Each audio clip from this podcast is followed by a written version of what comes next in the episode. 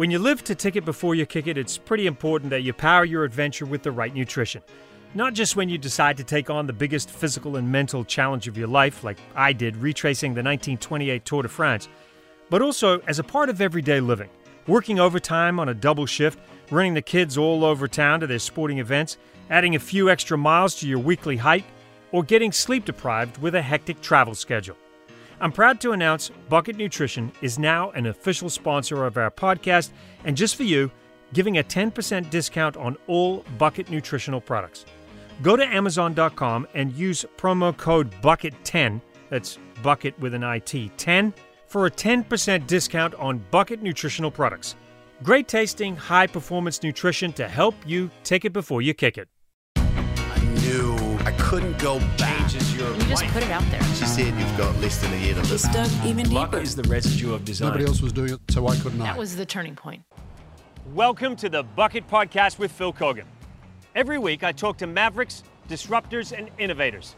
People who ditch the excuses, swerve off the predictable road, and epitomize what it means to tick it before you kick it.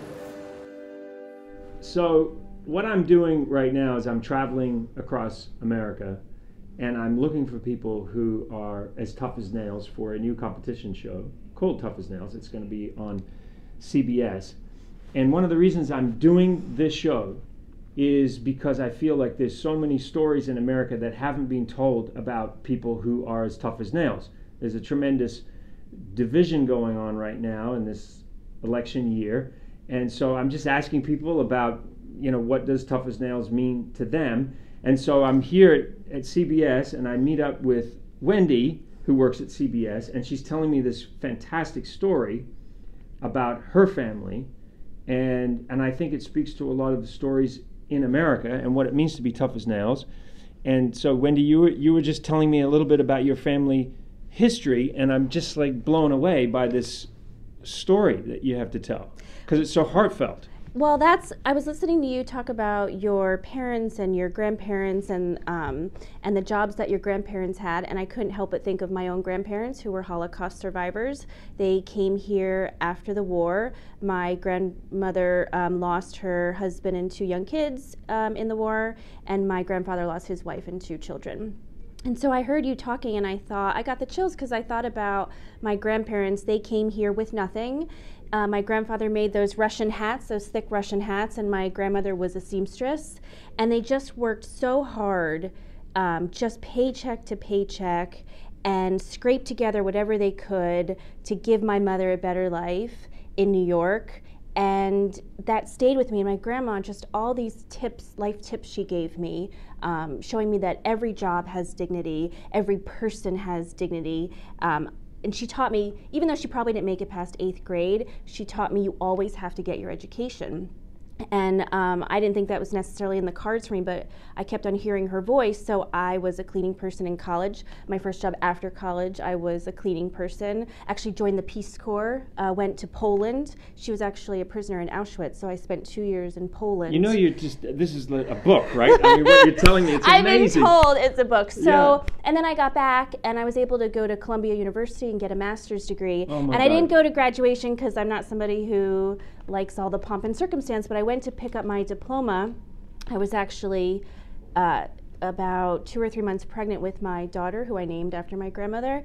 And I picked up that diploma and I just thought of her the whole time. And I thought, um, I did Wow. it, Grandma. I got my education. Now, were your grandparents alive to see you? No, so my grandmother um, passed away in '95, and um, and I got my master's degree uh, years later in uh, 2006.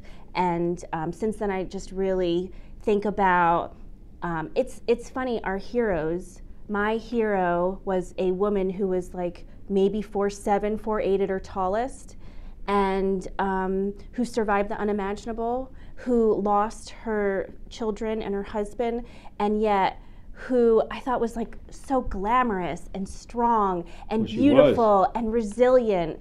And even today, I meet superstars like Phil. I'm not a superstar. and um, and again, what I what I hear you talk about at this stage of your career, which I find really inspiring, is you could be doing anything, and that anything, the best thing to do is to bring in voices of people like my grandparents. And I, I mean, I just think about scrubbing Yes. toilets and just thinking like, I actually loved it because you work so hard. Hmm. And then I was a waitress, and you, you work. People don't realize that there is like they work so much harder. Like what I did as a cleaning person. I mean, I love what I do now, and it's an Tell honor to come to work every day. now, well, now I am the social media manager here at Channel Two. But I'll tell you something. Can you imagine how foreign that would have been to your grandmother? I The mean, if I was like Facebook, Yeah. Twitter, This Facebook- Instagram. yeah. But I'll tell you, and I tell people this all the time because my background wasn't in journalism, my master's is in organizational psychology. And I tell people that the reason I think I do well is because I listen. Mm. And I think the reason that I know how to listen is. I can have I I have empathy, and I when when we go and stay at places, I think to myself as my, as my family, I think I like it, I was the cleaning person at these places, and I look at mostly the women there, and I just see people who were they were where I happen to have been. Uh, one of my closest friends here survived the war in Rwanda, the genocide in Rwanda. And um, she came here and she was a cleaning person. That was uh, almost 20 years ago.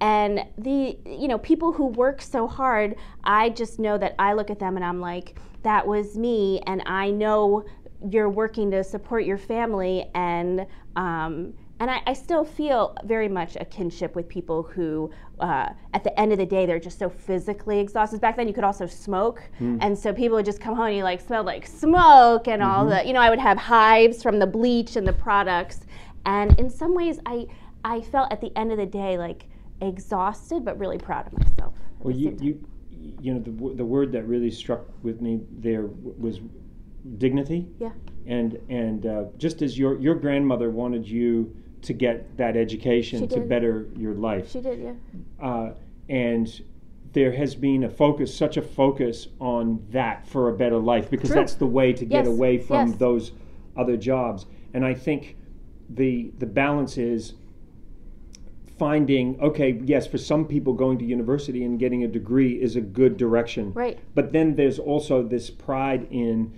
people uh, working in a trade and absolutely. and yeah. so and, and instead of a, there being a stigma to someone who maybe doesn't go to college doesn't want to because they don't maybe there's so many people leaving college right now Right. with debt with huge debt And there's that some- saddles them for the rest of their lives. right yes. and there's something like 6 million jobs vacant trade yes. jobs in america how do we get back to appreciating the plumber that comes to your house Absolutely. or the, the person who comes to install the windows in your Right. house and takes that real pride in doing it just right. Right. And walking away from that the person who comes to cut your grass Right. but does it and does all the edges perfectly and walks away and you know that they have that pride. And when you meet those people, you see it in their eyes. You see that they they don't think that be, what they do is something that is less than anything else that anybody else does that a lawyer does in one of these high-rise buildings behind us here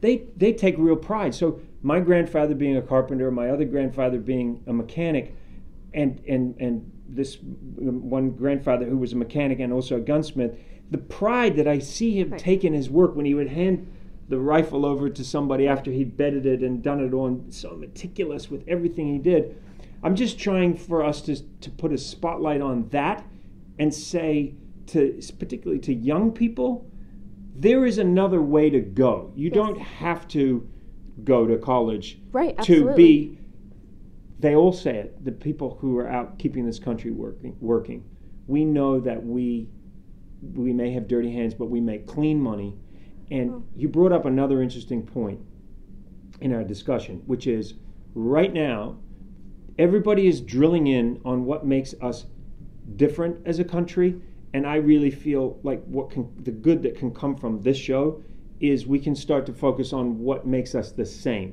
Hmm. We love our families. Mm-hmm. We want to provide for our families. Mm-hmm. We want to put a roof over their head. We want to put in an honest day's work.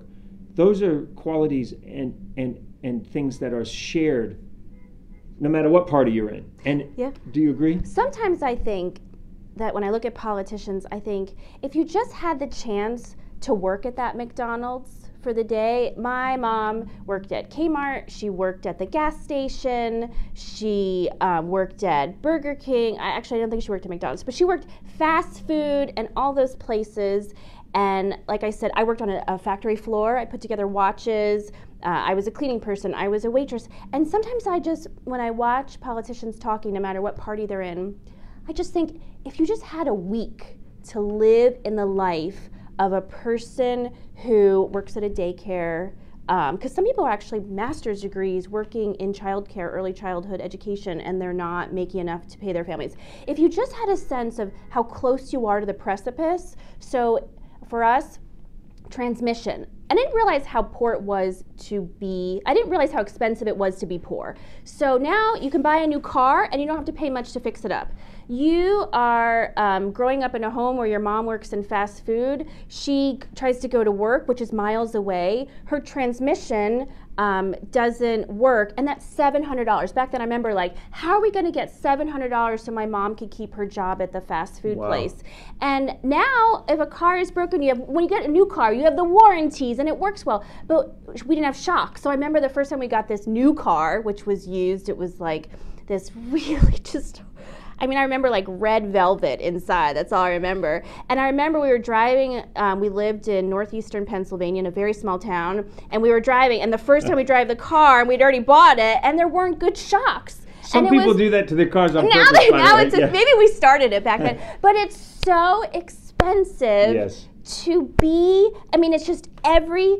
I just think what it did to my brain as a child growing up because when there is when you're more worried about your paycheck then you're more worried about health insurance then you're more worried that if you have uh, a rash on your skin or something else you can't go to the doctor because you can't take off. And I think with your show just you know maybe we're not going to take that week to work in fast food or whatever but we're going to see it on your show and i think it's just it's all about empathy Mm-hmm. and understanding and um, and we all all of us probably in our history somewhere had the coal mining relative had Yeah. the person who worked in the factory and i i can't wait to see your show and actually we're going to be starting a facebook live We are, so we have to go. But I look, Wendy, thank you so much for Thank you. sha- sharing your story. thank you for listening Yeah, Who knew? and, and and that's our goal with Tough as Nails uh, is to get as many people who have different stories to share, just to open our eyes up and make us go, you know what? It's it, that we should be proud of that. That's Yes. what made this country. That's what will keep this country going.